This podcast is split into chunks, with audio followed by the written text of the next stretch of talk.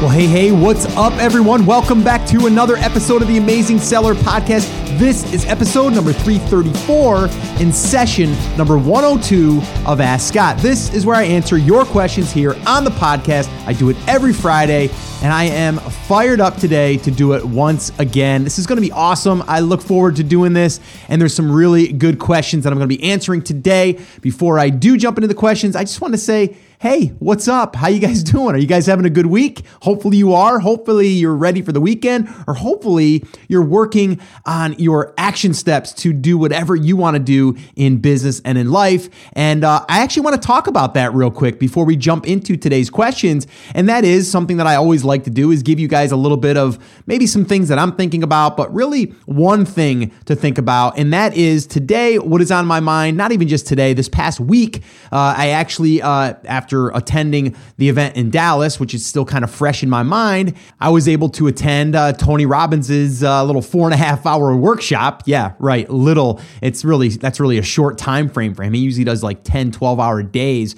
Uh, but yeah, it was awesome, and I got fired up, and I took a lot of notes. And in my notes, going back, I wanted to kind of see like what is something that I need to look at a little bit closer, and especially when we're in business or in life, we're thinking to ourselves like, you know, we're always thinking about the problems or the struggles or the things we're working on, but we don't take the time to think about the things that we should be appreciating because that right there is so powerful because when we think things are bad, they're really probably not as bad as we think. And I'm sure you can relate to that. I'm sure you've probably said to yourself, man, like, why does this always happen to me?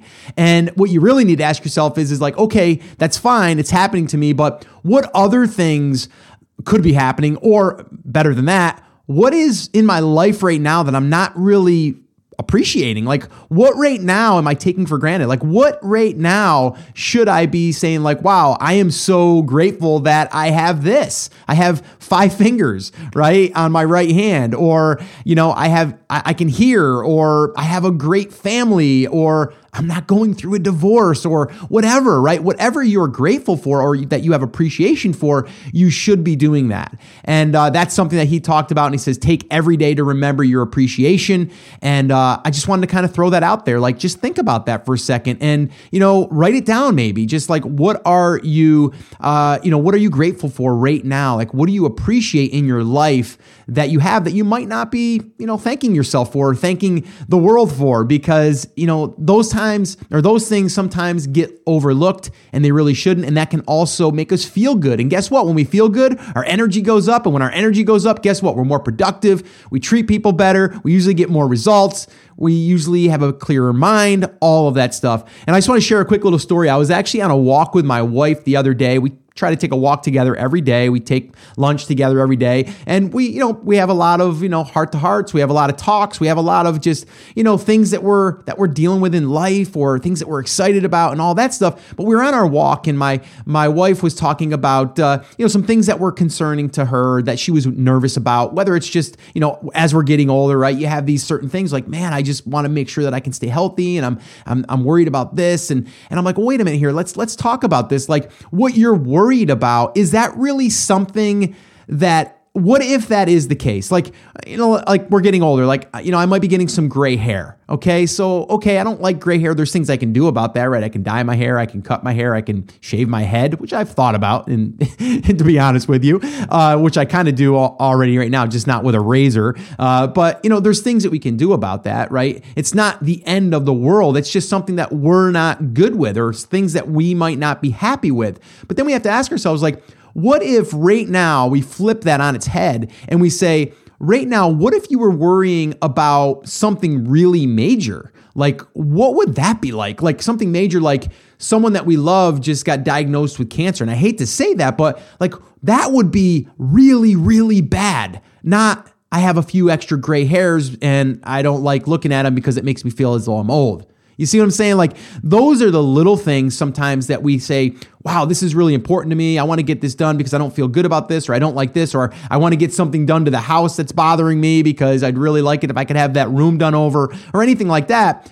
And we get stressed out about that, or we, we let that kind of weigh on us. But if we really you know, kind of think about things that we're appreciating right now in our lives, which is I'm very grateful that we're healthy, like we have a good bill of health, and my father is still here with us and you know we have time that we can spend with those people in our lives that we love and that we cherish and and you know maybe just you're grateful that the sun's out today and you're like right now we're grateful that we're in South Carolina and not necessarily New York because New York right now it's not a lot of sun but here we get a lot of sun so I should be grateful for that right? And I know you guys have heard this time and time again but you know what? I think it's worth repeating because it's things that that you know when we're in business, we don't look at these things as a business, you know, lesson or a business uh, exercise that we should be doing.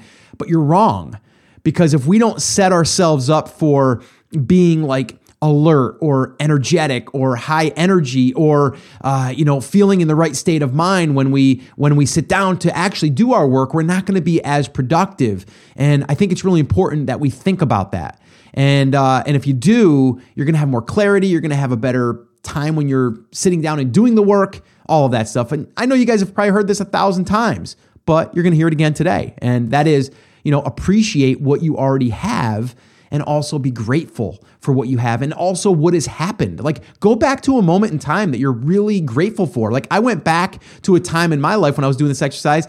I thought about a time that I can remember vividly and that I'm so grateful for that memory and I just kind of lost it. Is, uh, you know, my son was uh, nine years old, I believe, at the time, and I was coaching uh, his little league team. It was actually the All Stars for that time of year. So they basically pool all of the uh, all the kids that get selected by the league. It's a whole thing. It's kind of silly actually, but you get all of the top players on a team, and then you start to go against different districts.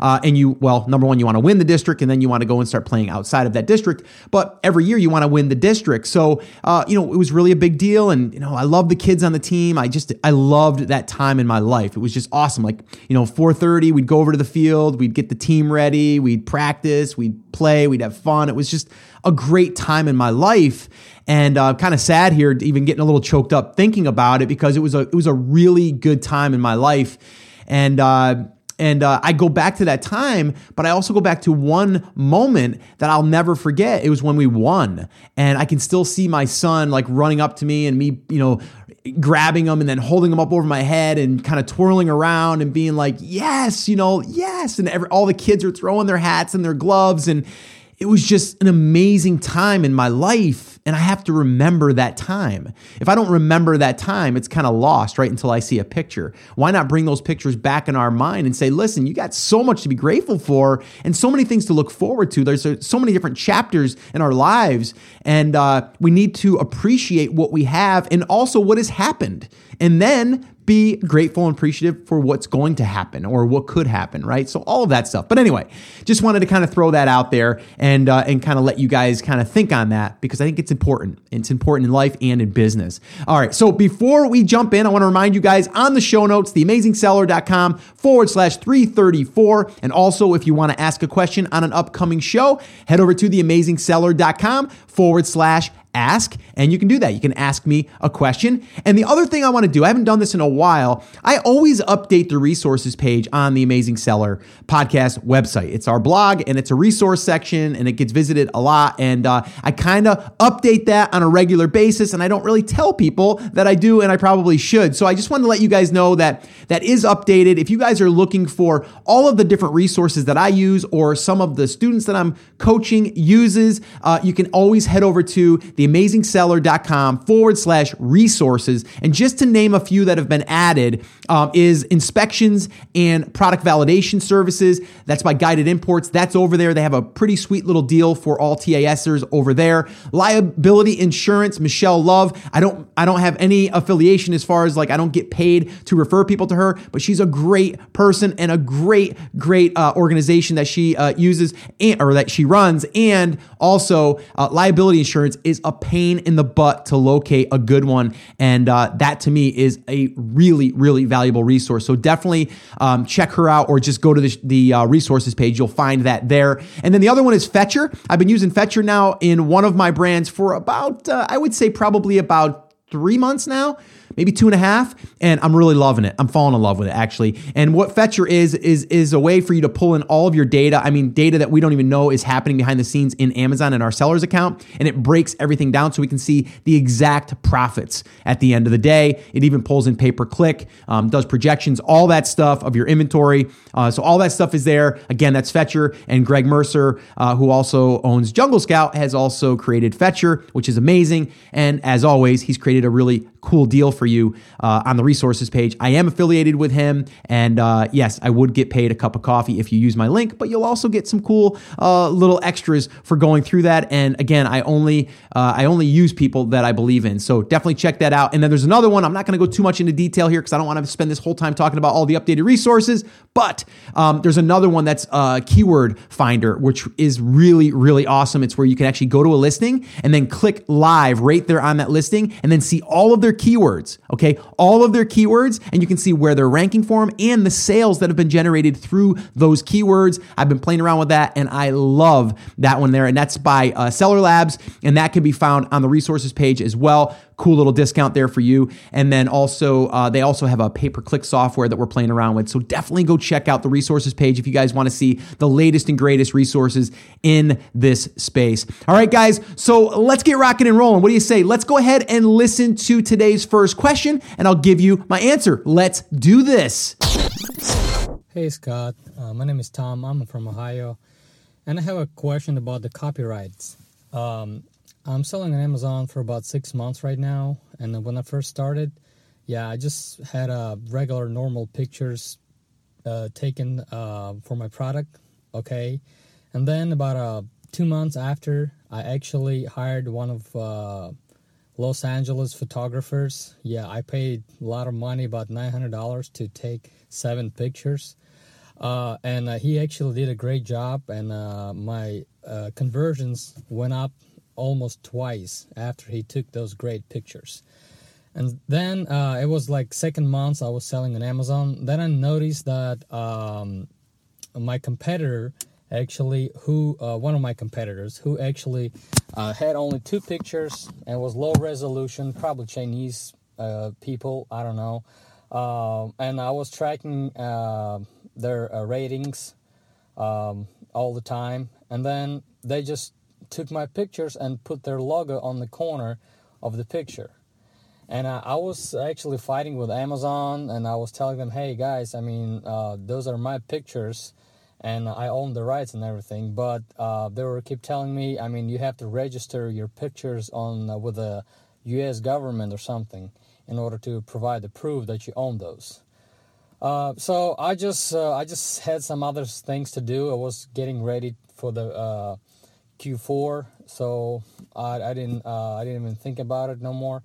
But uh, recently, maybe about a month ago, I uh, I just looked at the um, this com- same competitor. I look at his ratings, and his sales also went up even before uh, before the fourth quarter. Okay, so I'm I'm 100% sure that those pictures, those high resolution uh, pictures, they are helping uh, my competitor to get sales and the same time this uh, person is taking away sales from me uh, and not much I can do. I mean, I can um, what I when I was doing the research that I can do. Um, I can uh, file my pictures to the government, copyright.org, I believe, and uh, but it will take like six months before uh, I can get actual documents that I own those pictures, and it's a long process.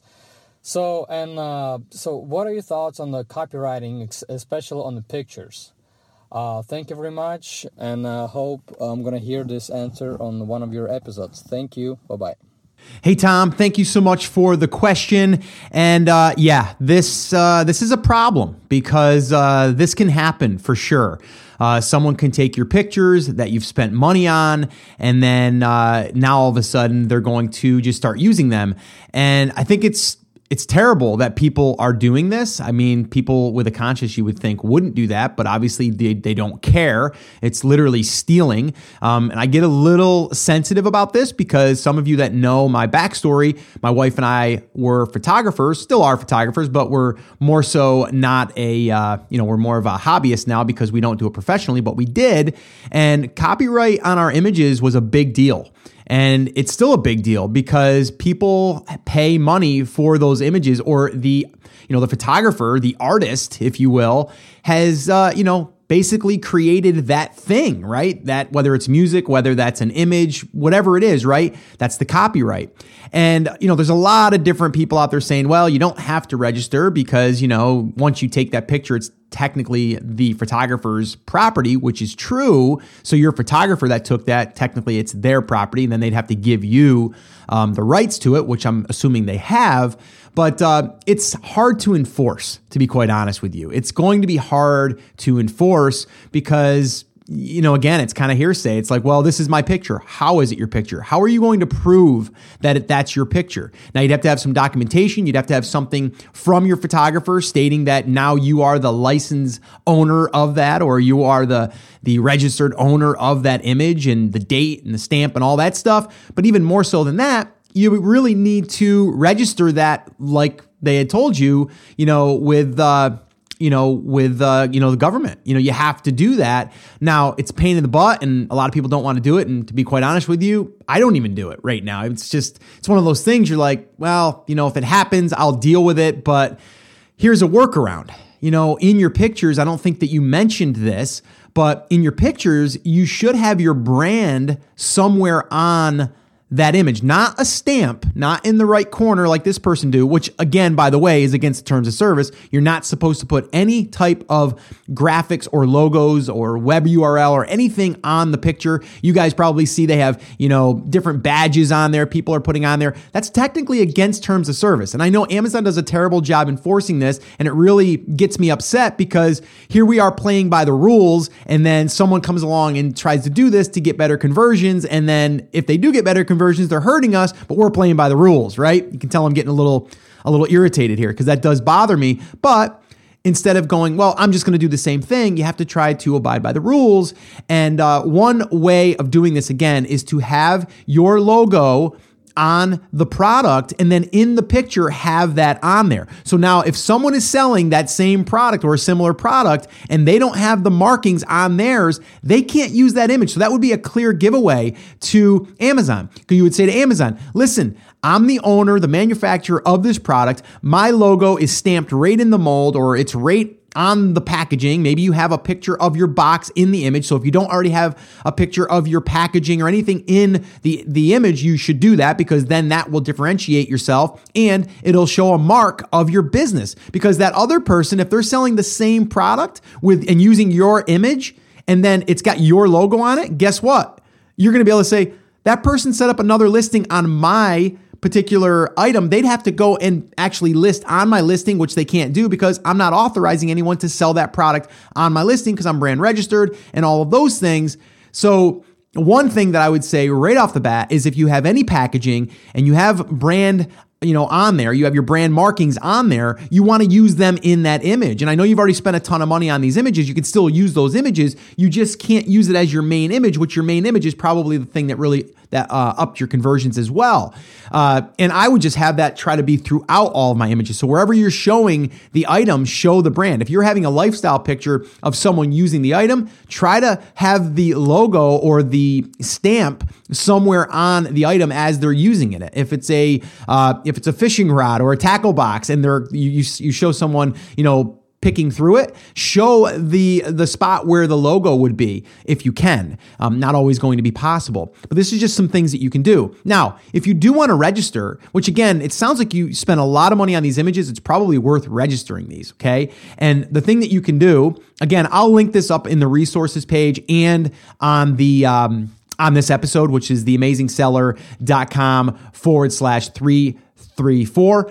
And then I'll also I'll put it on the resources page, which we talked about here in the beginning. And then that way, there anyone that wants to register, um, they can do that. I actually have a good article that I pulled from LegalZoom. LegalZoom is who I would go through. Probably they take care of all of the uh, all of the uh, paperwork and all that stuff. You don't have to, but they just make it really easy. I've did a um, a few things with them in the past. I did a an LLC. I did a trademark um, through LegalZoom. Really easy. Um, so definitely, if you want to check those guys out. But I do have an article which I'll link up in the show notes notes, and it talks all about how to copyright your pictures or your music or anything that you want to copyright, and it gives you all of the necessary steps, whether you use LegalZoom or not. So it's a pretty good read. It's not that long, like three steps, um, and that would be one thing. And then if you have that, then you can give that to Amazon and say, hey, listen, I've got this. This is my copyright number. Um, you know, through the uh, you know uh, dot, uh, .gov uh, website or whatever, or your paperwork. And then this way here, you have a number. The other thing is that I didn't hear you mention is did you actually reach out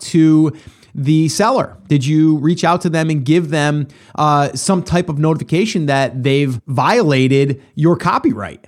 Have you just went out there and I mean, again, maybe the nice approach at first, right, With a nice letter. Uh, and again, I had uh, Ted Limas on, which he might be someone to even maybe email or reach out to. He can maybe guide you through this as well. Maybe what, what are some next steps? Um, I had him on episode 186 was where we were talking about trademarks and copyrights. Um, so that's theamazingseller.com forward slash 186. Definitely want to listen to that one or go to that one and look at the show notes and you can kind of see what we talked about there. Uh, probably be some links to the uh, .gov uh, site and how you kind of do all that stuff because I think he mentioned it there. But again, uh, it, it, stinks, you know, that this is happening, but it's happening. So there's some things that I I would be looking at doing and like I said, going back to, I would definitely make sure that your product images have your logo on your product or in the packaging or on the packaging so you can show that in the image. And if someone grabs your image, guess what? They have to use that image. Now, if they Photoshop it out or something, now we've got another problem because now they've clearly taken that and modified it, and that's a no no. So um, hopefully, this has helped you or anyone else out there that is thinking about creating some really high quality images, which you should be because just like Tom said, he i think he said he tripled or quadrupled his sales just by updating his images and creating some really nice images of the product. And uh, yeah i think that's really awesome too. So uh, good job there. But uh, that's what i would definitely do as far as the copyright stuff goes. So hopefully this helped. Let's go ahead and listen to the next question. I'll give you my answer. Hey scott this is jeff from the beautiful shenandoah valley of virginia been selling on Amazon for about two years now. I guess you could call it wholesaling. I've been selling for a friend of mine who has an existing website and also sells on eBay. He does about $800,000 worth of sales a year. Uh, started two years ago, didn't really know what I was doing. Started posting some parts and listing them, and sold about $42,000 worth of parts in the first year.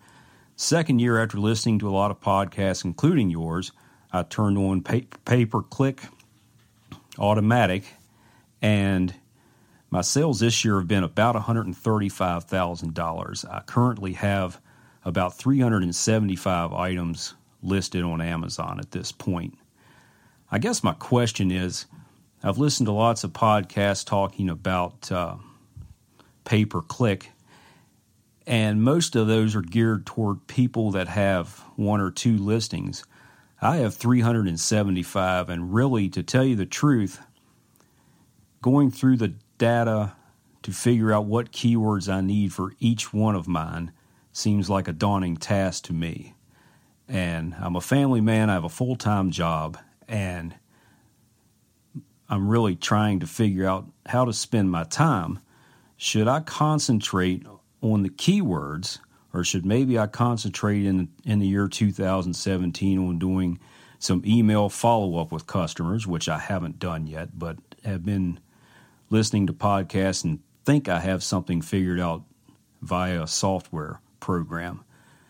Would really like to uh, hear some advice from you. Really like your show. I've been listening now for over a year, and I was wondering should I try to go the route of pinpointing my keywords for all of my items, or should I just try to list as many items as I can and start up some email follow up? Would love to hear your answer. Thank you. Hey, Jeff, thank you so much for the question and nice audio, man. It sounds really rich and good and good quality. So good job there. I'm not sure what you're using, but it sounds really good. Uh, okay, so let's let's dig into this here. Uh, congratulations, number one, on selling product. Uh, you know, forty two thousand, and then more than tripling that the next year, which is pretty amazing. So awesome job there. But I understand what you're saying, and it sounds like what you've done is you've really taken like these items from uh, from this company, and then you're able to then list these out and really go wide, not necessarily deep. And I like that strategy because then you're not relying on just one product.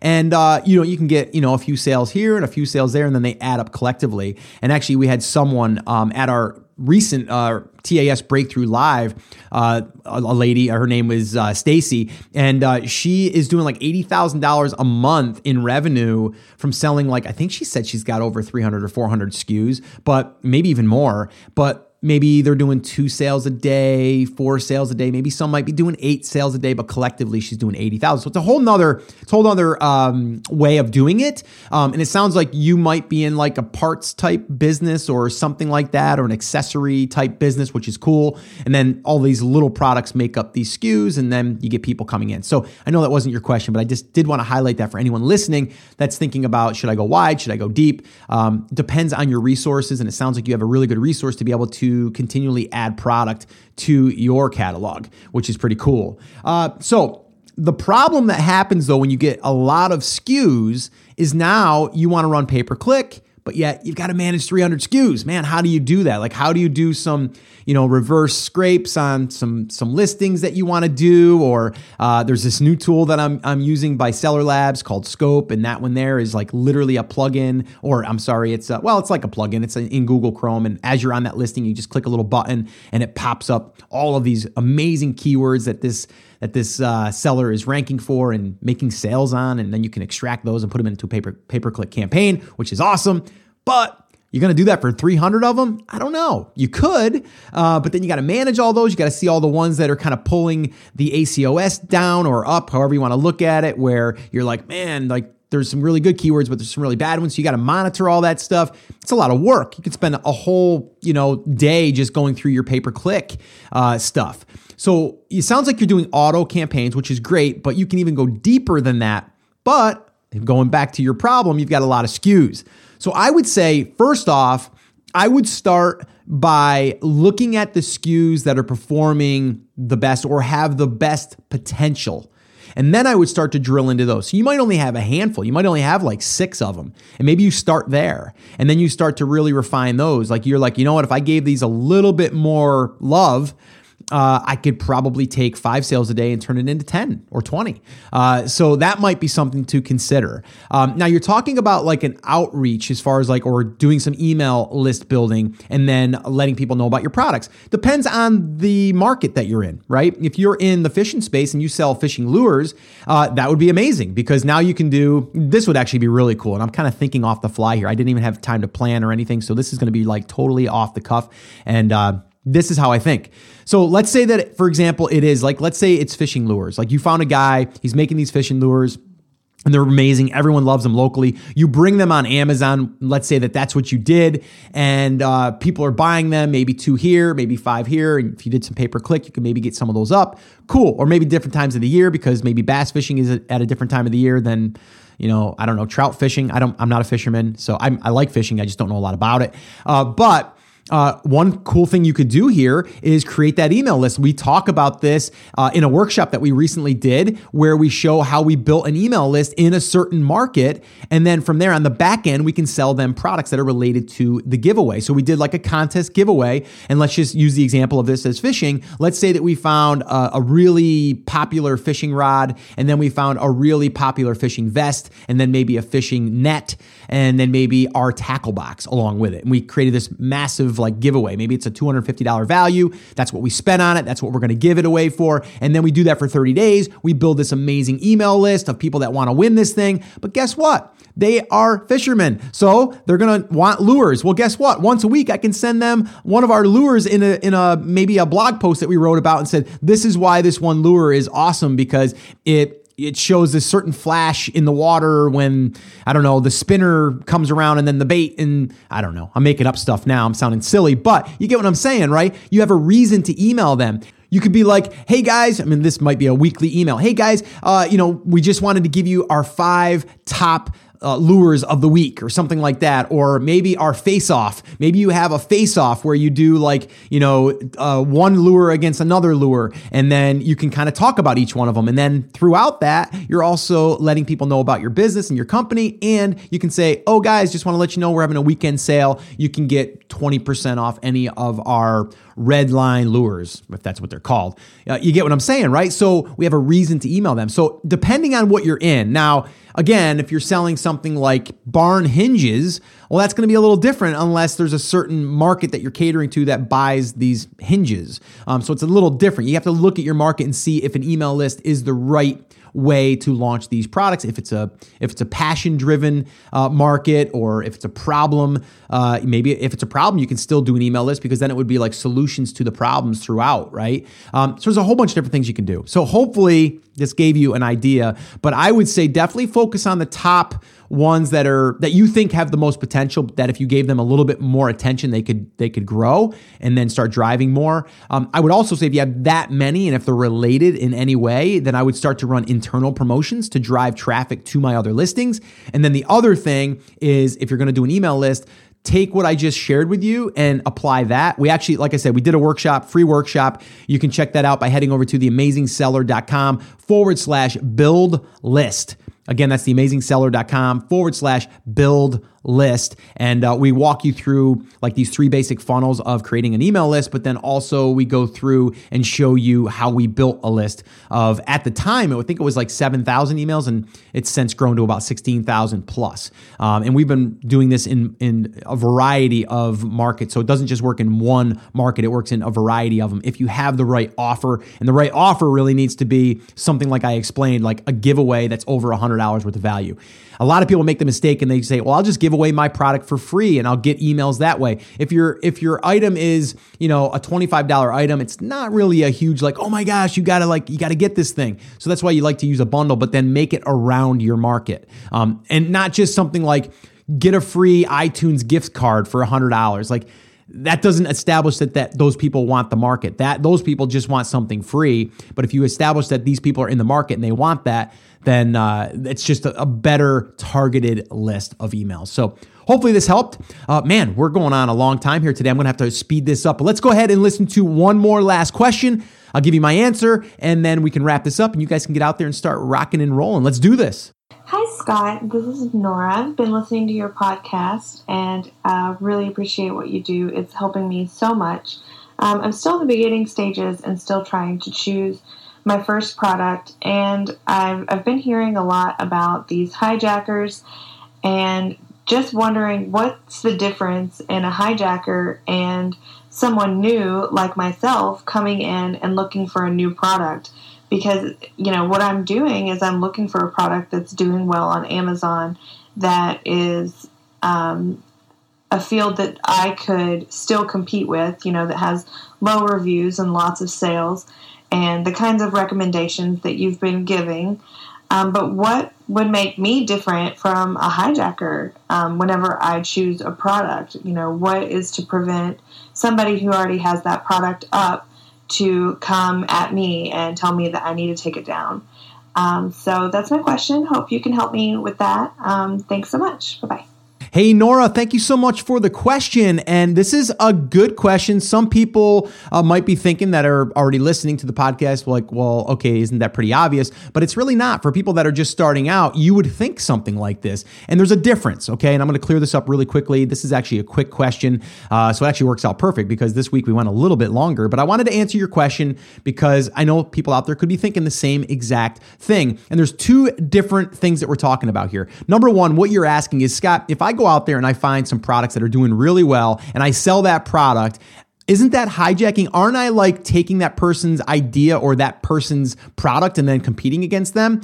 That's okay. That's not hijacking. Okay. That's like you going out there modeling what's working and then making yours a little bit better and then improving it and then selling it, doing better marketing, like all that stuff. Like if they have a patent on it, that's a different story. If they have a patent on it, you need to know that beforehand and then you're going to have to do a little bit of research on that. But again, we're talking about, about products that are more or less a generic type product in a sense to where you you know that there's not a patent or you've done your research or you've hired an attorney to say, is this, you know, is this a, uh, you know, is this a patent violation? And actually, speaking of that, I probably should have mentioned this too. Man, the resources page is just blowing up right now because I had uh, Sam Boyd on, who runs Guided Imports, actually the owner of Guided Imports, and he turned me on to a patent search company and. Uh, I'm going to try them out myself personally, but I'm going to link that up in the resources page and the show notes because I think he told me it's like a 200 or $250 search um, to do that. And they're very extensive. They do a really good job when normally an attorney is going to cost you a lot more